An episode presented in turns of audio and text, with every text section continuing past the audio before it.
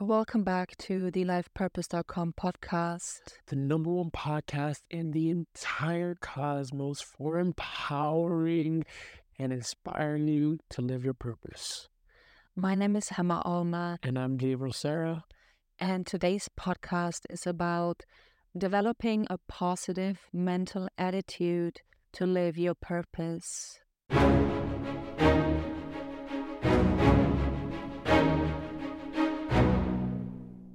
Scarcity mindset is having a negative mental attitude.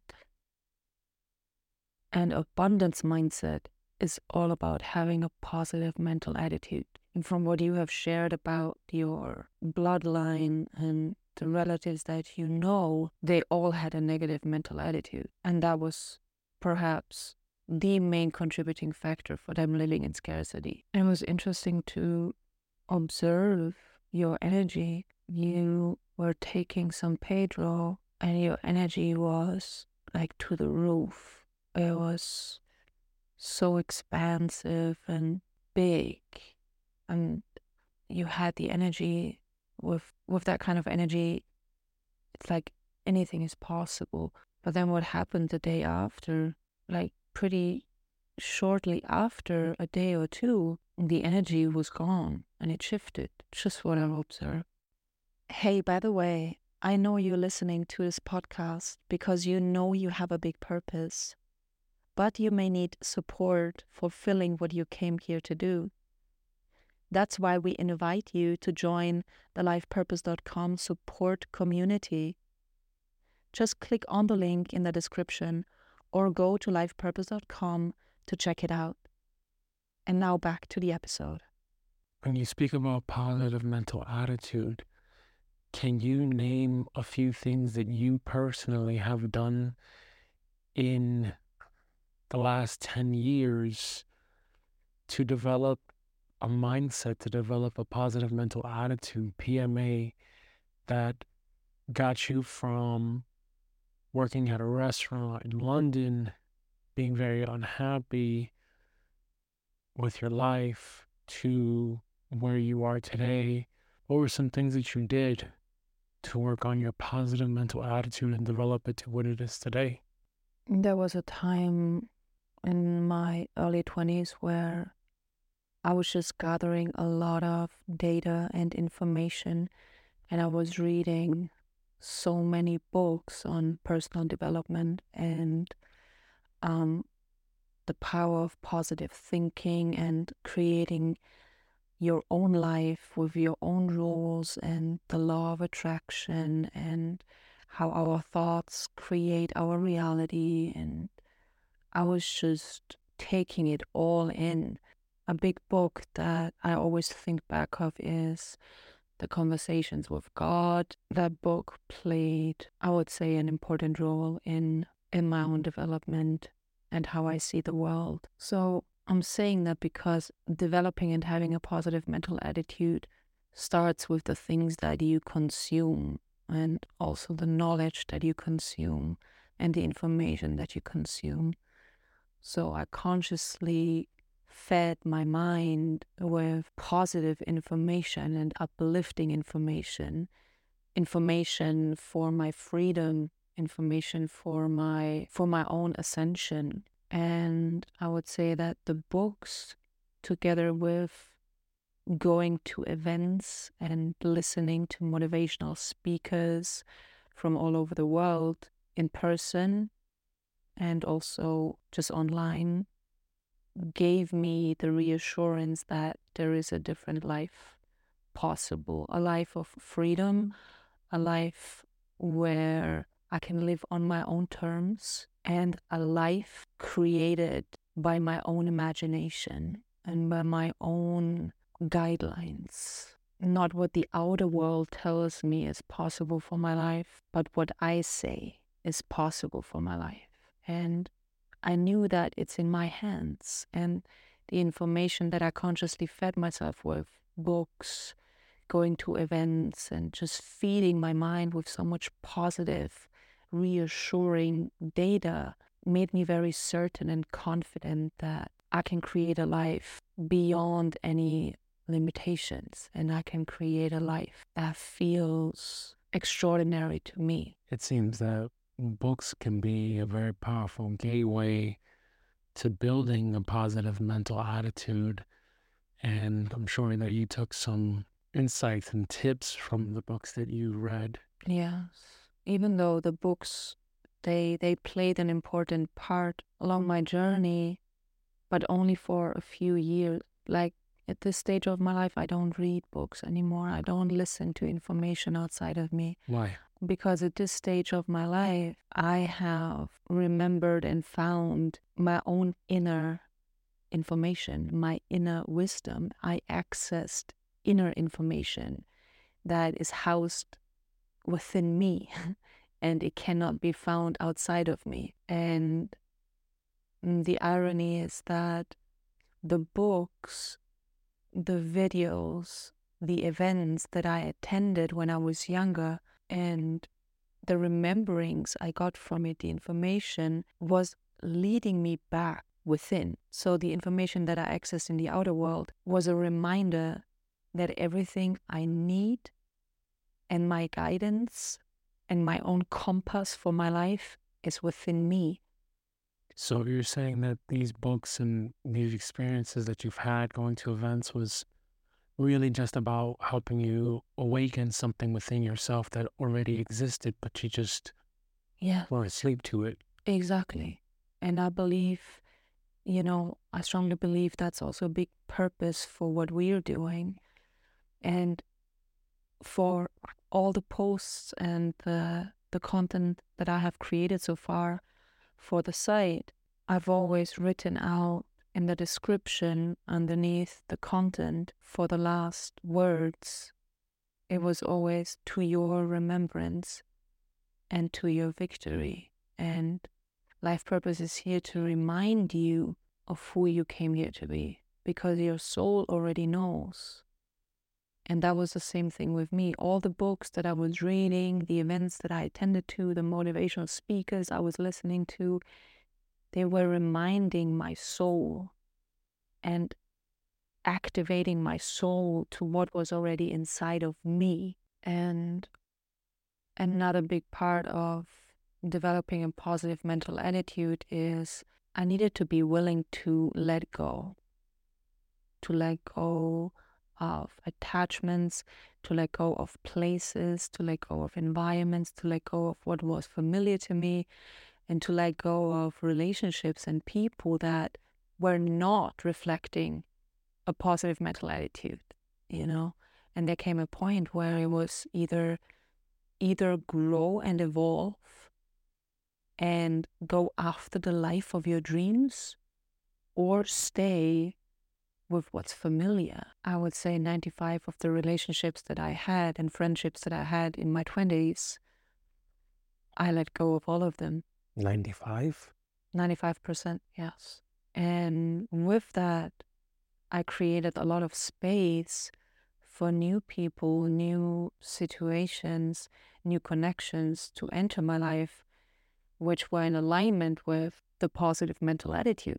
And I attracted more positive situations, experiences, and especially people into my life, which was all reflecting the new path that I have chosen for my life. What age, what age was this where you read the books, went to the events, and then started to let go and create this space that you're talking about? I would say it started, well, with the books, I started to read a lot of spiritual uh, books and personal development books already when I was fourteen or fifteen.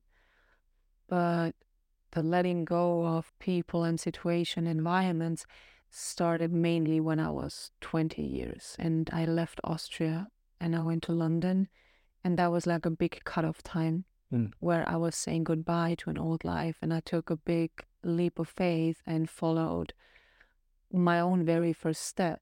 And I went to London and I said, I'm going to explore new possibilities now. I may not know exactly where this is leading me, but it feels right. This is the first step for me. And I packed my stuff. I said goodbye. I don't know for how long I will be away, but I know this is what I need to do. And I know that this has all led me to where I am now. The fact that my my English language is more fluent than my native language, German, is mainly because I was spending a lot of time in London and speaking English. You, I'm very familiar with your story. We've been together for a few years now. And you had mentioned that the first time that you went to London, you had to immediately return back from London because your biological mother had cancer, which would later be a very profound experience for her, because then she had a, a very spiritual experience where she had a spirit team. She went to the other side. She was in a coma, encountered her spirit team. Her spirit team gave her the option of, hey, either you come back to Earth and you heal and you get better and you live out your life purpose, or you die and you come with us into the spirit world. What's it going to be? She chose to live. She chose to start living her purpose. But during that time when she was in the hospital, you mentioned that she had to come back to Austria before you could go, before she would get better, and then you would go back to London for the next however many years. What was that experience like during that time? How did that, did that affect, did you having to come back from London affect your positive mental attitude and what you've been working on?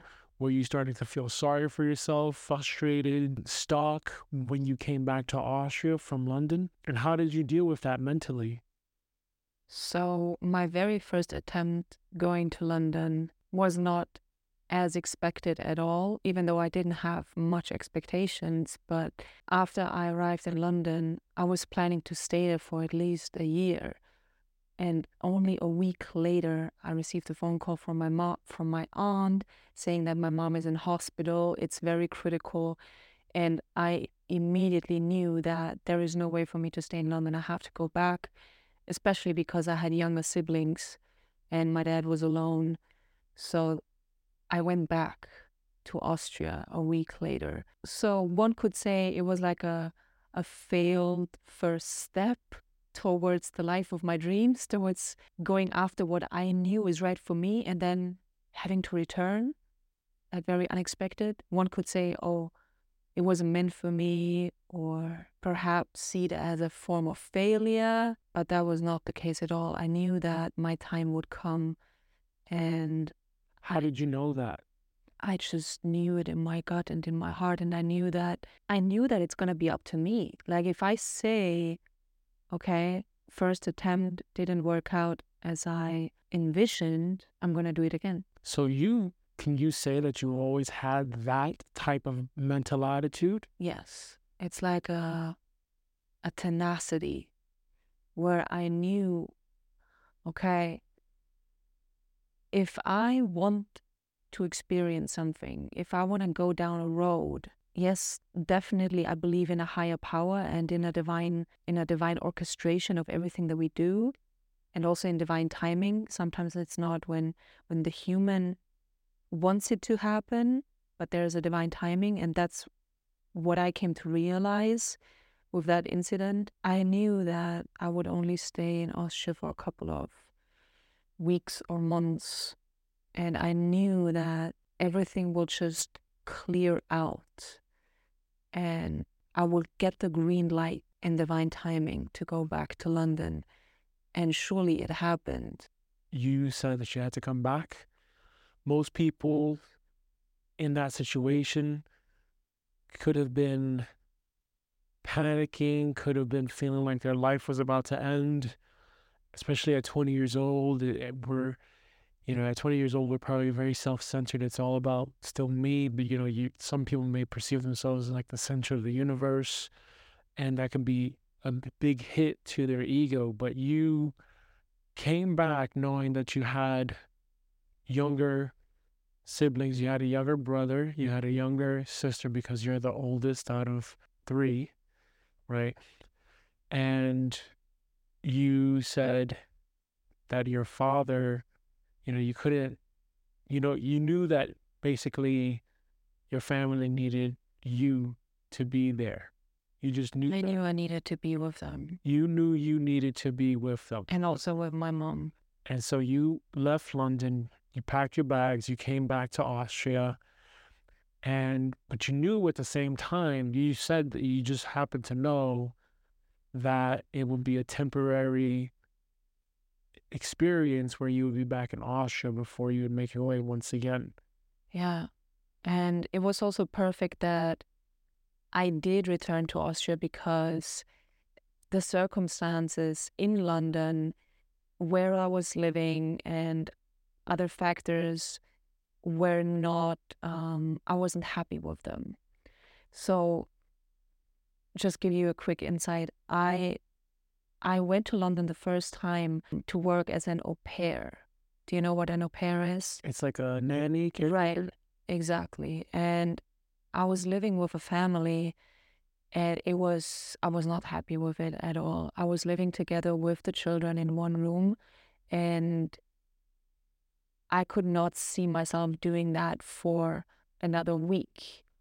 So I already knew for the first days when I was there, no, this is not my place. And I went back to London. I mean, I went back to Austria, and then I knew, okay, the next time I am going to London, I have to adjust my plans. I will not go as an au pair anymore, but something, a new door will open up for me. And you just intuitively knew this. I intuitively knew this, yes. It felt like it's destiny for me and fate to go to London. I just, it was an inner conviction. Okay, so let's leave off with that. Let's let's pick up with the inner conviction. You had this inner conviction. You had this already, this this mental attitude that regardless of what the circumstances were, regardless of if you had to be in Austria a few weeks or a few months, you somehow would make your way back to London, back on the path of your journey. The reason why I'm asking these questions is because of the way that you opened up the podcast originally. You said that you saw me take on Pedro, and that my energy was very expansive, and that the next days, my energy seemed to have contracted, and I got maybe quiet or whatever your perception was.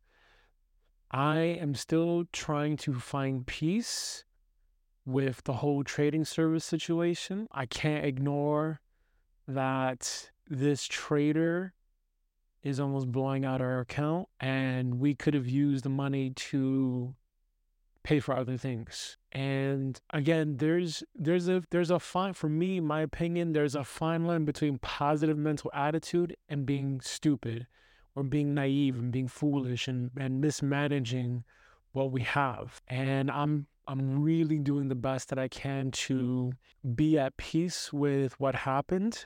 You know, it, for me, I'm very much aware that I have a tendency to complain about things, and that's not going to solve the problem.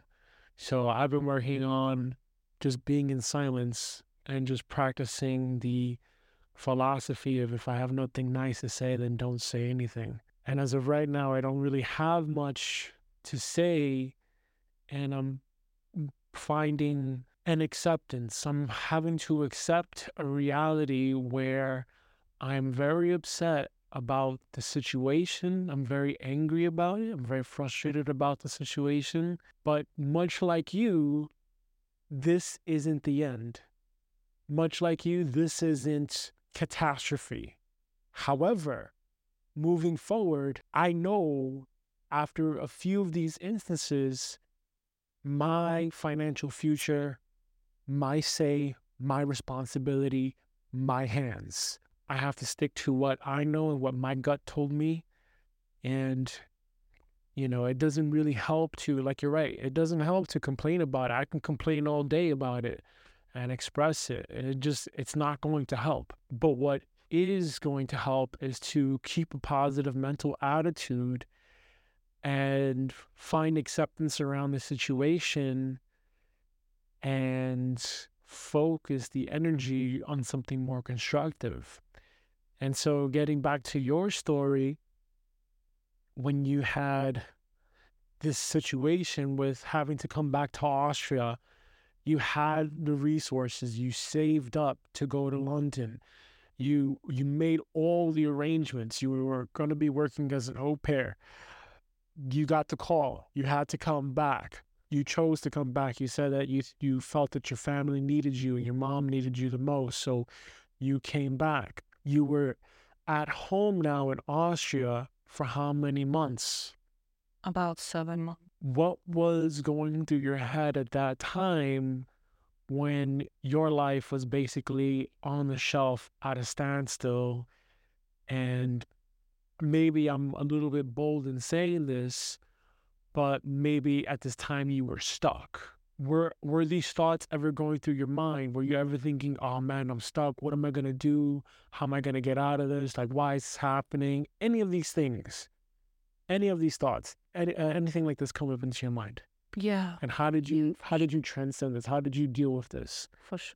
Like, I had so much inner excitement and joy going to London. I remember sitting uh, on the airplane with tears rolling down my face, tears of happiness and joy that I'm on my way to living my dreams and what I chose to do. And I was crying on my on my way to London out of happiness. And then a week later, I came back on the plane crying again, but not out of happiness, but out of perhaps despair and sadness for the fact that my mom is in hospital and that something so unexpected happened. But either way, yes, I spent seven months at home, basically just replacing my mom and doing a lot of house chores and cooking and also looking after my siblings and being perhaps an emotional support for my dad and, you know, arranging visits uh, for my mom in hospital. It was like the opposite of what I had planned in terms of my inner state of being and my feelings. I went to London and I chose to go to London because that for me was freedom. That for me was a destination of freedom and designing the life the way I want to live it. Let's let's pause on that and let's let's highlight that part. Designing the life that you intended. But then the opposite happened. And that's the irony. And that, the opposite happened, yeah. And that is so many times in life where I have witnessed that with others and myself. You want to go for something, you make the first step, and then boom, all of a sudden the opposite happens. Why do you think that is? I believe one could say it's God testing you, testing your faith, your tenacity, your will, and also your personal power. And it's also a growth spurt for yourself.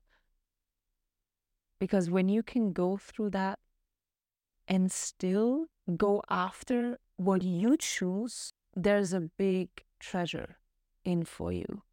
But it's like you want something and then the opposite of that happens. And then it's in these moments where you can either go down, you can go down two paths. And one path is giving in to the outer circumstances and playing victim and thinking that the outer world circumstances overpower you, and then you give in and then you adapt to the outer circumstances and you end up where you did not want to end up.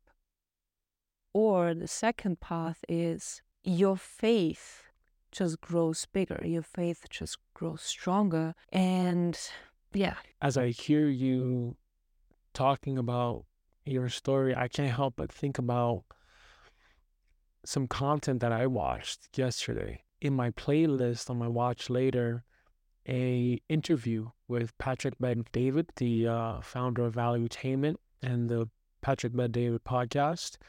And he was on Omar's YouTube channel, The Passionate Few. And this channel has interviews with like Grant Cardone and other big names from very successful business people. And so like the voice was just telling me to look at Patrick Bet-David, Valuetainment. So I was kind of like searching around because I had to look at the channel. And from the time that I first discovered Patrick Bet-David, he was at like less than one hundred thousand subscribers to now today, he's at over four point four four million subscribers on his YouTube. He started up another channel, the, pod, the Patrick Bet-David podcast. And on this one, one of the videos that I watched, he had an interview with Andrew Tate.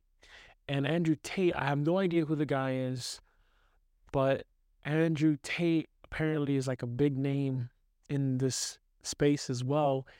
And he, I think he's a serial entrepreneur. I'm not so sure. I would have to do more research on him. But there was a clip from the P B D podcast YouTube channel where Andrew Tate was talking about his experiences being in jail with his brother, Tristan Tate. And it was interesting to see or to hear his experiences being in jail with his brother, because it reminded me very much to us. And whereas Andrew Tate was describing himself while he was in jail as this guy that was like, I gotta figure out a way to get out of here. I gotta figure out a way to get out of here. And he was just, he was doing when he should have just been just chilling out. Right. His brother, Tristan, was very much like you, where, like, for example, like they had like a, a, a, a meeting with the judge on a Monday, right? And they had to wait the whole weekend. They, they meet up with the judge on Monday to see if they're able to be free and get out of prison. The brother, for example, would go meet with the judge, come back to the cell, and be like, yeah, it's some bullshit, and just go to sleep and then just rest and relax. And he was just like very carefree. I'm bringing this up because just like you had mentioned just a few minutes ago, it's in these moments of challenges where one could be like, they have two choices, either positive mental attitude or Debbie Downer. Or sink with it. Right, or sink. Sink in the mental misery. Right. Right? In, in, encapsulate yourself in your own mental prison. Take yourself to, to your own mental jail.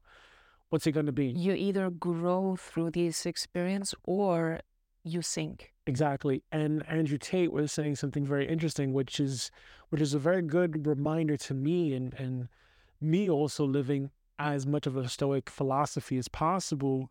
Andrew Tate, when he got out of jail, it seems like he's going through some P T S D issues, post-traumatic stress, from the whole experiences with jail. And he's been saying that he can't sleep.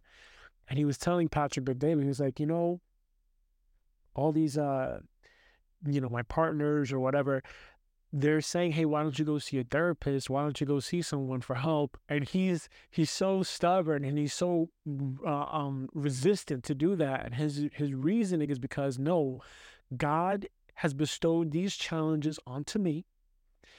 This is my burden. This is my cross to bear. How dare you try to take this away from me? I am going to fix myself. I don't need a therapist. I am strong enough to do this on my own.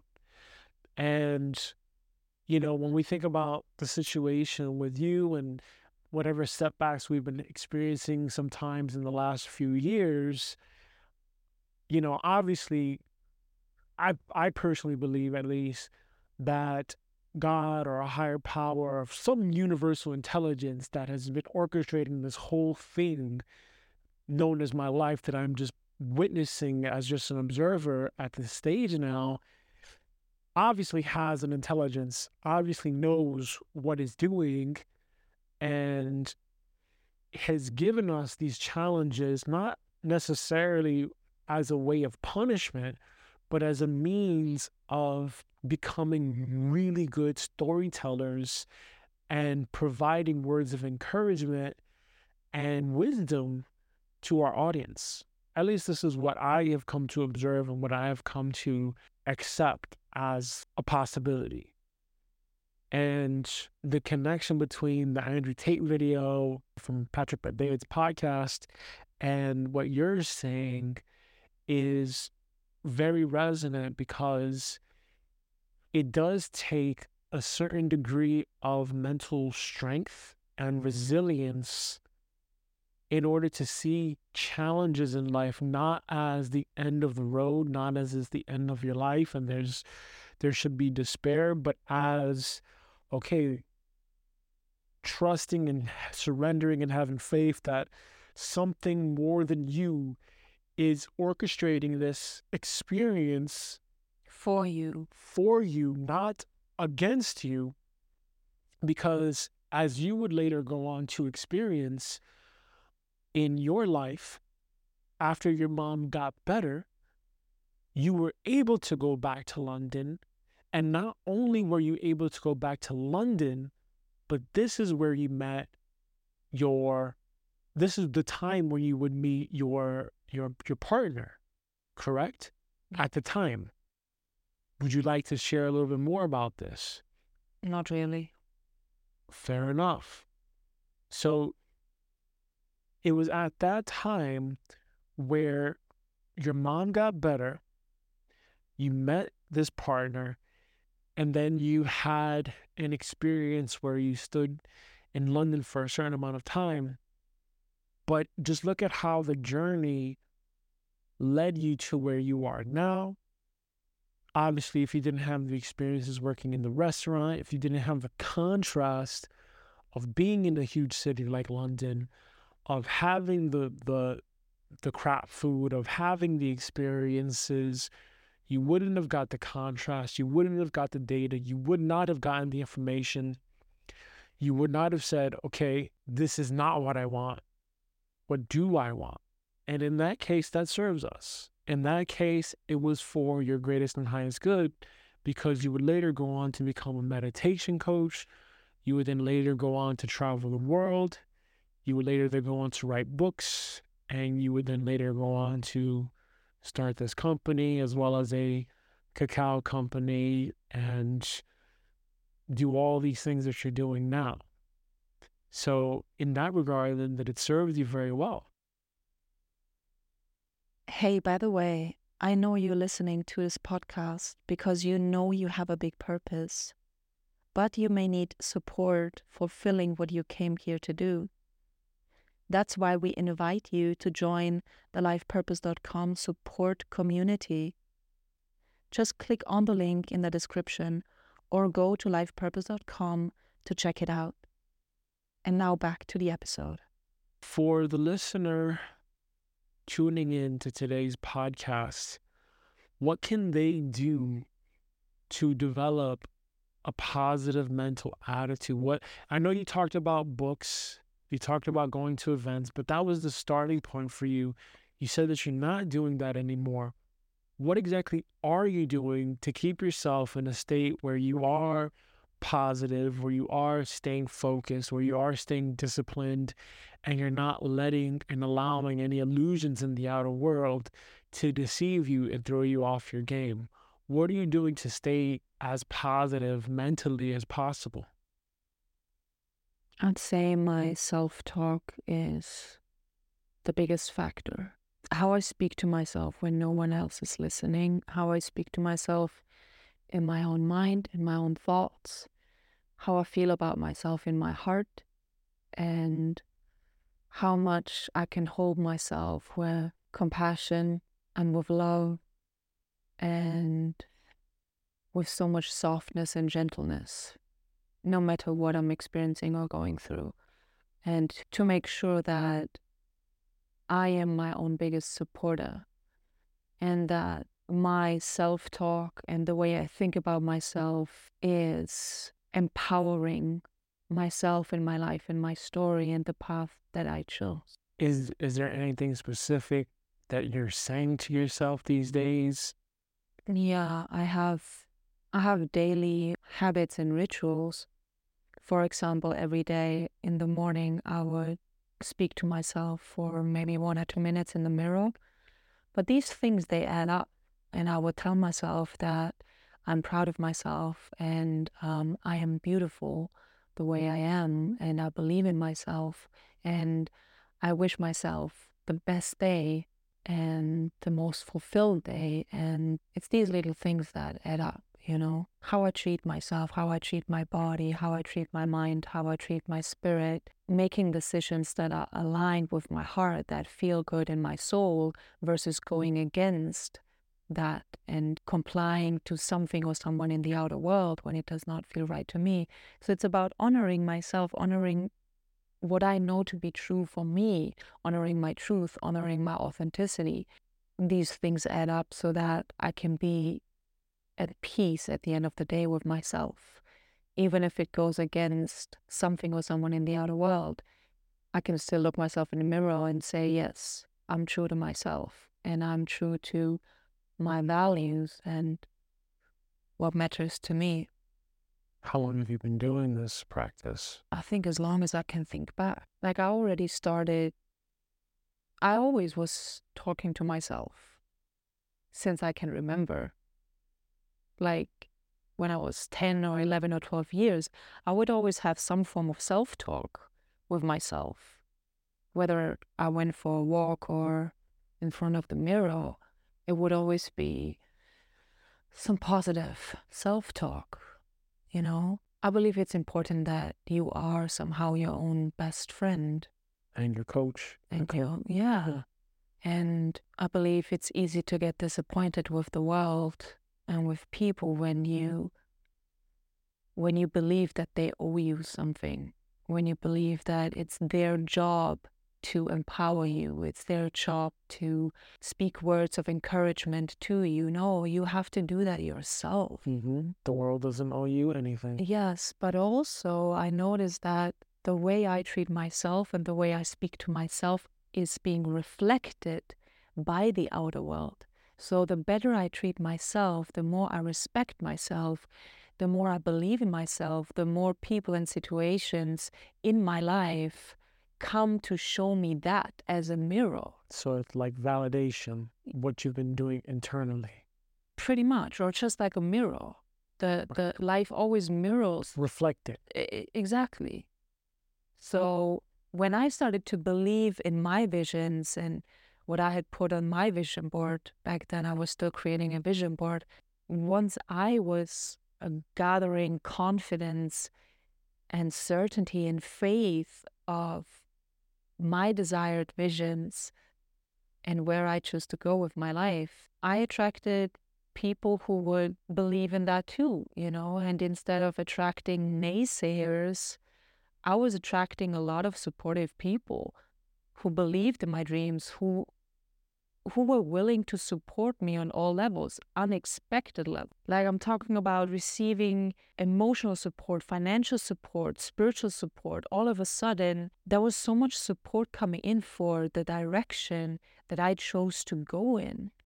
I just want to say the main reason for me going to London was because I knew that staying in Austria, I would I would stay stuck and nothing would move for me. And I knew that in order for me to be where I'm supposed to be next in my life, I needed to leave the country. And I'm saying that because some of you listening, you may go through a similar life experience right now where you feel like nothing is moving for you and you feel stuck. Sometimes life is asking of us to make very drastical and big changes, which may require you to even leave your country, you know, or to move somewhere completely new and start all over. I'm just saying, when you receive the calling to make drastic changes in your life, be brave enough and honor that. Because it will lead you, it can lead you to somewhere beyond your, beyond your wildest imagination for your greatest and highest good. And it will, it will most likely propel your growth and your evolution so much. As a side question, are you doing, what time of the day are you doing this? Are you doing this early in the morning as soon as you wake up? Are you doing this just before you go to bed? Are you doing this throughout the whole day? I'm doing this throughout the whole day, but this is not something that I have to remind myself of. This is just my way of living and being. Because you've practiced it for so long. Yeah, so it's very natural to me. It's natural to you, but it may not be natural to someone else that has never been taught or never heard about having a positive mental attitude up until now. And how do you talk to yourself? And what are the words that you're speaking? And to be mindful of what you're saying to yourself and to watch your language. Some of these concepts may be very new for someone in a certain part of the world. So that's why I asked that question. But the last question, the wrap-up question that I have for you today is this. So you talked about you have these practices for the positive mental attitude. You have these daily rituals. You do the positive self-talk as one of them. I know that you are a, you're you're you're very much into like the spiritual aspect of living, and you relate life in such a way in terms of vibration and energy. So I'm gonna ask you something in in alignment with that, so that you maybe can shed some light on this. But in terms of, let's say someone has begun this, making this a habit, let's say let's say they're not familiar, okay? I'm going to use myself as a perfect example, because unlike you, I grew up in a part of the world where there was no there was never any mention of being proud of yourself, having positive mental attitude. It was always, you're a loser, you're not going to amount to anything, what good are you, you're good for nothing. These were the words that I was hearing from the outer world through my relatives, my own grandmother at times, et cetera, et cetera. So this was never an idea that, hey, when you talk to yourself, you have to speak highly of yourself. I think I told you a couple of weeks ago, there was a girl that I was interested in in high school. I had a phone call with her, and the only thing that I could tell her on the phone, for whatever reason, was, I'm a loser, I'm a loser, I'm a loser. What was going on in my head at the time to be actually verbalizing that, I don't know. But in, for an example, if there's someone like me that's listening to this, and they're hearing about positive mental attitude for the first time and how to use their words constructively, they start this habit, okay?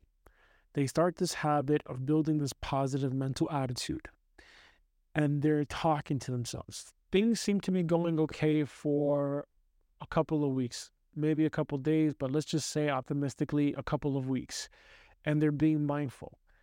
But then, similar to how someone has a diet that they're not used to having, a very strict and regimented diet, they begin to fall off. It becomes a pattern where they're sabotaging their results. Can you shed any wisdom on how someone can prevent themselves from spiraling downwards back to where they started from, and to continuing on with the positive self-talk? You know, let's say that person is, is talking highly of themselves, and they're starting to, you know, they're starting to now subconsciously say, hey, you know, you, you did a good job with that. Like, be proud of yourself. But then, like a like a cheat meal, they entertain a negative thought, or they entertain something for whatever reason, get distracted, and then it's like they they fall into this like binge negative self-talk that they started out with. How do they prevent that from happening, or how do they get themselves back on to the path of making that a ritual for their life and building that as part of their identity moving forward? Any insights? I'd say as soon as you are aware that you are shifting into negative self-talk, shut your mouth. Or shut your thought.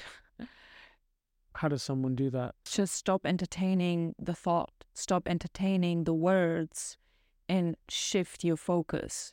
It's that simple. Shift your focus and replace whatever that negative self-talk is with a positive self-talk. And that may take some form of effort and mental focus and will to focus your mind, to have your mind trained. It's like a dog, right? In the beginning, let's say you get a puppy and you're training that puppy with commands. In the beginning, it's new to the puppy, and the puppy just wants to do whatever it wants to do. And it's all over the place, and it does not follow commands. It's the same with our human mind. It's the same with our words. But we need, it's our job. It really is our job to sharpen our mind and to sharpen and to train our words. And we do that by constantly coming back to what we consciously choose. It's easy for the mind to drift off. It's easy for our words to drift off when we're not sharp, when the blade is not sharpened. But how do we sharpen it? Just like training a puppy, we have to get the puppy back to focus on what we say. Yeah, that's actually really brilliant, considering that we do have a puppy. Yes. And we have been, you have been able to observe basic commands like sit, stay. Sometimes the puppy loses that attention and then moves when it's supposed to stay, when she's supposed to stay. And that is very similar to how the mind works when you want it to focus on something, but then it involuntarily may focus on that self-sabotaging thought. Now, I I can't necessarily speak for you because I'm not in your head. I don't see what what happens in your head. But for me, that's been that's been a great deal of work for me over the last few years, is to work on not letting situations fester and phase me long enough. You know, it seems like in the last year, I've had this situation or this experience with this trading coach that, you know, it really has aggravated me, and it is, it, I would say that it's borderline traumatized me, because I put a lot of time, effort, money into learning from this person, to now finding out that there is a strong possibility that they could have lied about what they had taught me. As well as, on top of that, this person should have been forgotten about a long time ago. I don't know what has compelled us to invest our financial resources to even consider hiring this person. But be that as it may, we're now in a situation where we're in a big financial deficit because we have done this, and I have been... really have been having to focus my mental attitude to seeing this as a blessing and not as a catastrophe and not as a threat to my or to our livelihood, you know. And for me, growing up homeless at a time in New York City where look around and there was a whole bunch of scarcity, look around and you know, there's people that are threatening to kill you and stab you. There's gangs, there's Bloods, there's Crips, there's Latino gangs. And this is all around you. This is all you're exposed to every single day, twenty-four hours a day, seven days a week. You're living in paranoia. No one's telling you you could do anything with your life. No one is telling you anything positive. They're proud of you. They're this. No one is going to any significant events from your relatives. People are putting you down. You know, you've got to take shit from people at, at, at your relatives. You got to take shit from people at school, being bullied. This was my reality. And so at this stage, yes, you're right. It is a conscious choice. It's like bench pressing. It's like squatting. It's, it's like reinforcement over and over. It's lifting weights. And it's this, for me, is a mental challenge to get over these situations, not let it fester up.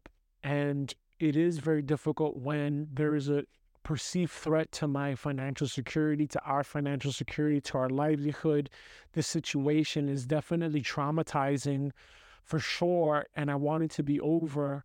And I don't know why on earth deciding to work with this person even came up as an idea, as a thought.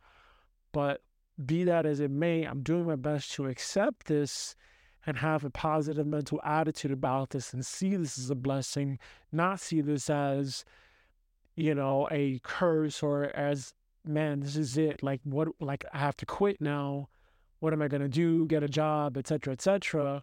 But this this is one of those situations where it, it can be very difficult to mentally overcome.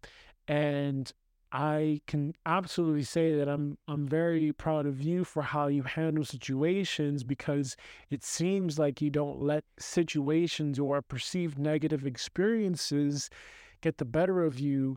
It seems that you take more of a calm and relaxed approach, whereas I tend to overthink it, and then it festers, and then it gets me angry, and then I have to find a way to fix this situation. And so, you know, this is something that I can learn from you, and I'm sure our audience today can also learn from you in that regard. I think that you, from everyone, anyone that I've ever met, you have that as a gift. That is truly a gift, to have a positive mental attitude, and then to also speak very highly of yourself, and to stay very positive, and to have full faith no matter what the situation is. I couldn't say the same for me, for sure. Uh, it takes a sincere amount of mental effort to look at everything from the glass half full.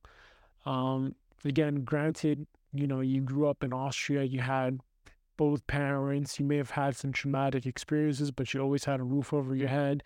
You grew up in a house, you you grew up with those things. And sure, you know, someone can say, wow, that's that it, of course it's going to be easier for you, but you know, you've also had experiences where it wasn't so easy for you, and you were resilient enough to keep a mental attitude and to keep a mental frame that allowed you to make it through to the other side without stressing yourself to the point of depletion or burnout or self-harm, for example.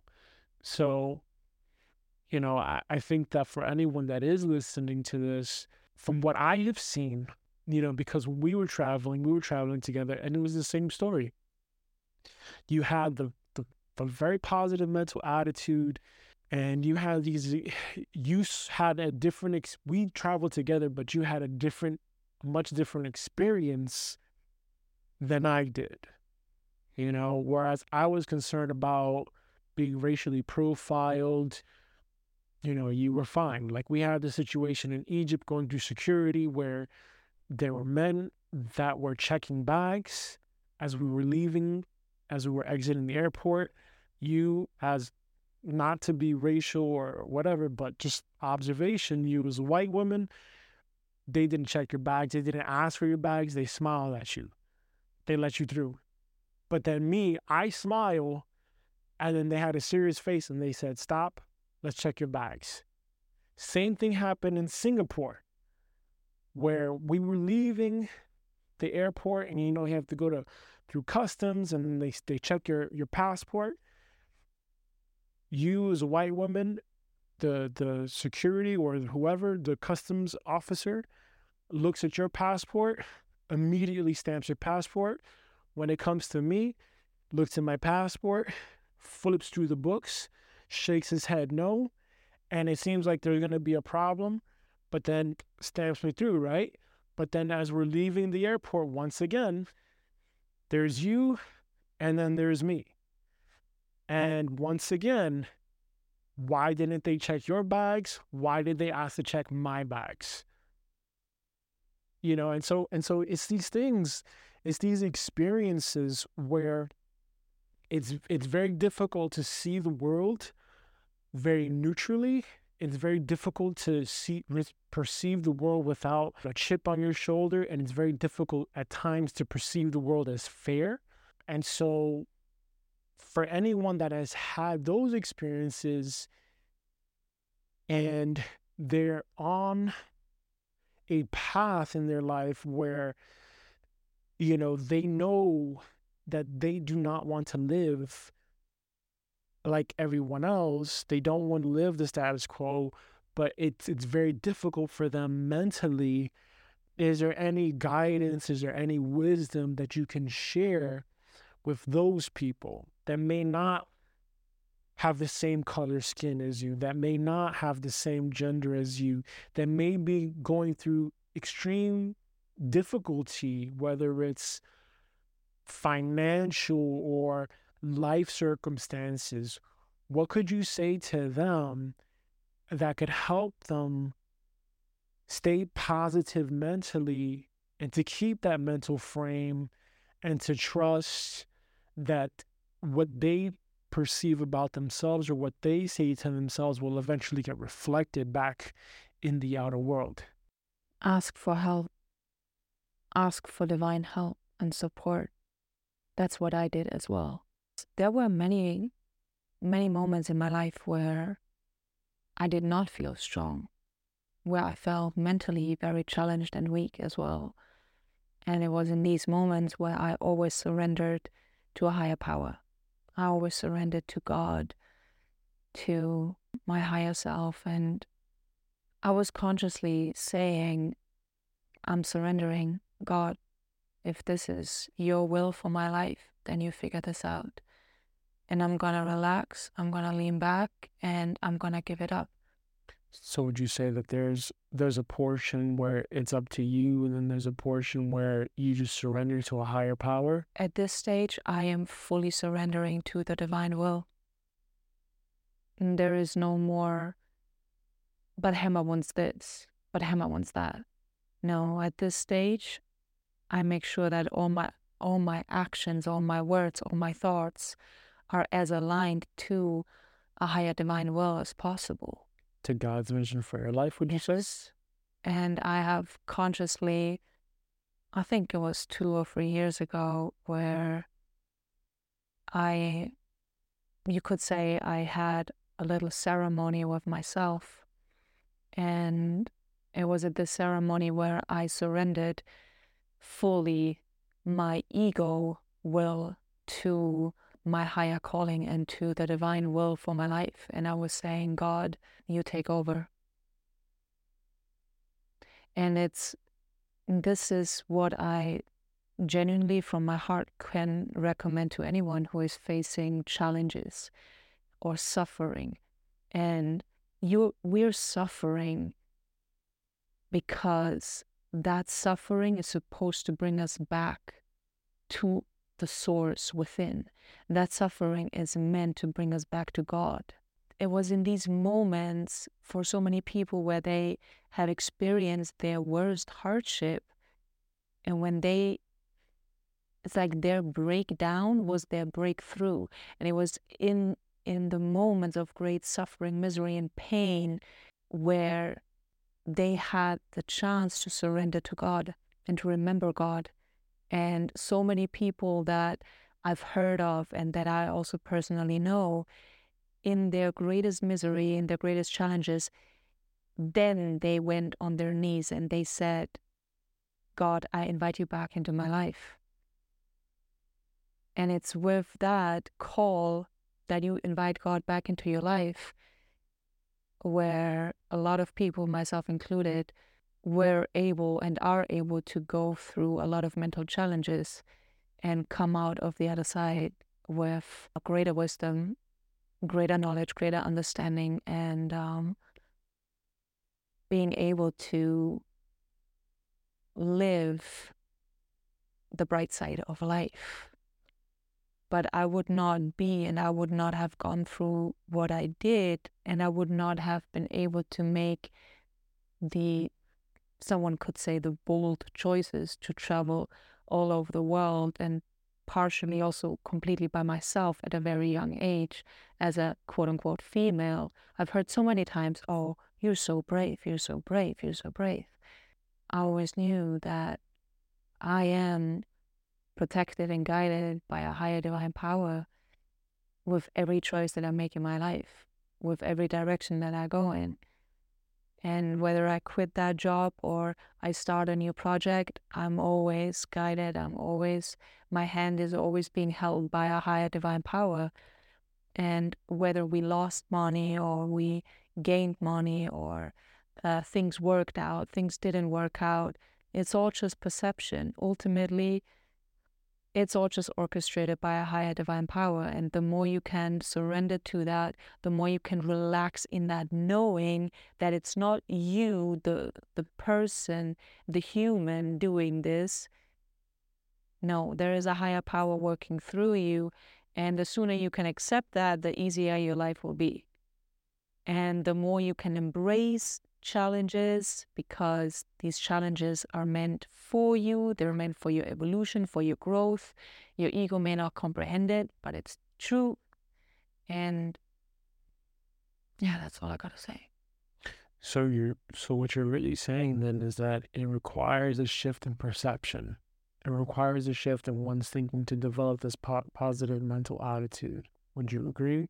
Yes, if you don't have a, mon- um, a positive mental attitude, it requires a shift, of course. And of course, anyone can start now, right now. There's no, there's no amount of money that you have to pay. There's no coach you have to hire. It all comes from you right now, in this very moment, in the present moment. Another thing that I want to add on is what you resist persists. So your challenges or your perceived hardships, allow yourself to embrace it and relax into your circumstances. And you will find that the more you embrace it and the more you welcome it, no matter what you're going through, instead of resisting it, you will find that when you embrace it and you welcome it, that you will go through it much smoother. From my state of consciousness, my perception, you know, I, I hear you for sure. And there is part of me that would say, yes, like I would love to be that. I would love to surrender to this experience completely.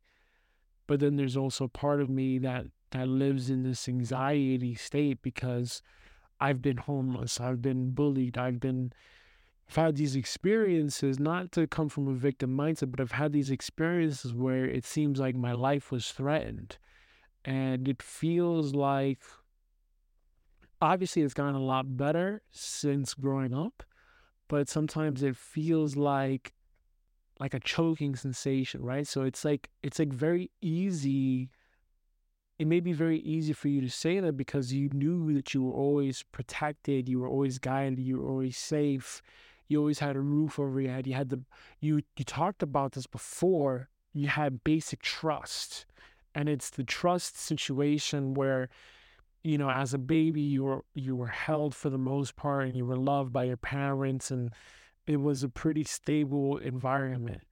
But if for someone like me, maybe where I don't know what the truth is, I don't know what the story is, but if I had a paranoid schizophrenic uncle throw me down the stairs and I'm in a baby carriage, how does that affect my basic trust? And how does that affect my way of perceiving the world and trusting in humans and trusting in in God and trusting in life? And so there may be people that resonate with what you're saying, and then there may be people that resonate with what I'm saying, where like, hey, It it's it, that's easy to say, but then there's a, it's another thing to do it in practice, right? Because you still have these subconscious demons that you may be struggling with, you know. And I've taken in the last five six years, I've taken so much psychedelics. I've worked with coaches, and I've I've tried to do my best to overcome. Have I gotten better at overcoming these situations and these topics? Yes. Is the charge and the feeling of intensity as strong as it was once before? No, definitely not. But there are those moments where it becomes very difficult to surrender, and it becomes very difficult to say, well, I'm just going to trust that it's going to work out. You know, maybe in the grand scheme of things, it does work out. But in the moment, it's like, man, I really, I really want to succeed. I want to win. I want to, you know, I want to live a lifestyle where I'm not constantly looking at my bank account, or I'm not constantly looking at, you know, my progress bar. Everyone has their own progress bar. Everyone has their own definition of success. I have my own definition of success. So, you know, for these people that are in this state of consciousness, I think the challenge is to to develop that trust in life, to develop that trust and that faith muscle that God is orchestrating things for their greatest and highest good. Now, I can, obviously, I've I've come to a stage in my life where I have much more trust and faith in God than I once did before. But there was a time where I was so angry, I was so bitter, and I was I was constantly like cursing and denying that there's a God. Like how how can there be a God if if all these things are happening, right? But then there's also comes a time where we have these experiences, or I've had these experiences where the experiences that I've had defies all logic. It just defies all thinking of what is possible for me, which has made me believe, okay, there has got to be something here that is watching over us, that's watching over me, that is orchestrating this whole situation. I may not get it. I may not understand it. And all I can do is accept it, right? I just accept what is in that sense. And I think that's also the process of, just like you said, surrendering to that power and doing the best that you can to stay positive and to have faith, not just in yourself, but also in something more, more than you. And I think that is very important, especially when it comes to the purpose. You know, if if we're here on this planet, I've thought to myself many times, why am I alive? Why am I here? Why am I breathing? Why, like, what is the purpose of this? You know? And I've come to the conclusion for myself that my purpose and the experiences that I've had was to tell my story and to provide testimony for God, and that there is some sort of a higher. And I can say this now at this stage in my life with one hundred percent conviction. I definitely, definitely, for sure, from my state of consciousness, can say that there is a universal intelligence of some sort. Do I think that there's a man with a with a big fat beard waving fingers around and all this stuff? No. But I do think that there's some higher intelligence that I could never comprehend from my mind that is doing things in my life in such a way that is pure magic. And all I can do is trust that my purpose and what I'm experiencing serves the purpose and serves the reason why I'm here. And in that, it creates a situation where I surrender and get over myself as Gabriel Sarah, the person, and I just allow the experiences to happen and do my part to resist it as little bit as possible and to learn from it, and to just observe and witness it, and then to share, to share the experiences, and to share the wisdom, and to share what, whatever this higher power, God, universal intelligence, wants me to share with our audience. And another thing that I would add on is, whenever you go through challenging times, there is always gold on the other side of it. So always ask yourself, what is the gold in the challenge that you're experiencing once you go through it? The gold has to be to serve your purpose. It's alchemizing your challenges, alchemizing your challenges to find your strength, to find your power, to find back to God within, to the source within. So many of us, our souls chose the challenge. Our our souls chose sometimes the the hard lesson so that we can become rock solid and we can become the diamonds that we were meant to be. And diamonds, they they are formed under pressure, right? We are reading the Bible every Monday, Wednesday, and Friday after we finish the podcast. And we read the Bible. It's in German. I'm learning German through the Bible by speaking it, interpreting it. But there's this one part that talks about die Größte, right? The big ones. Die Größte, yeah? Oh, der Größte. Der Größte. Yeah. Yeah, the big ones. This, der Größte, the biggest one. Right.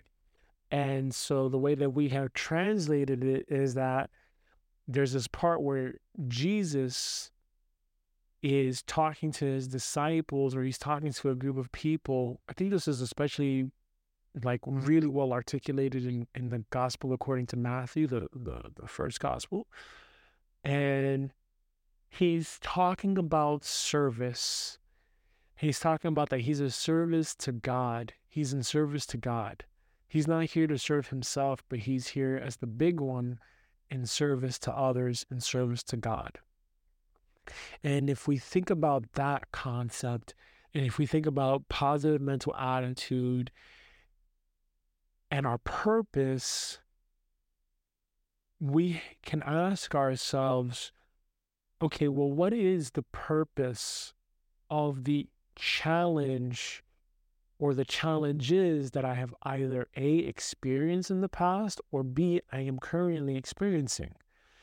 And if we think about that, ask that question, like Hemma, you do with your, your daily ritual. You, you ask a question in meditation, and then shortly after you receive an answer, if we can ask that question, why am I experiencing this? What is the lesson behind this? What is the treasure in this experience? What is the treasure in this experience? We often will find the gold, as you had said. And that gold could translate into a gift, could translate into a healing, could translate into us alchemizing a certain experience to our advantage so that we may use that in service to others as the big ones. Thank you for listening to today's episode of the life purpose dot com podcast. If you found this episode valuable, share it with someone that you know needs to hear this. And until next time on the life purpose dot com podcast.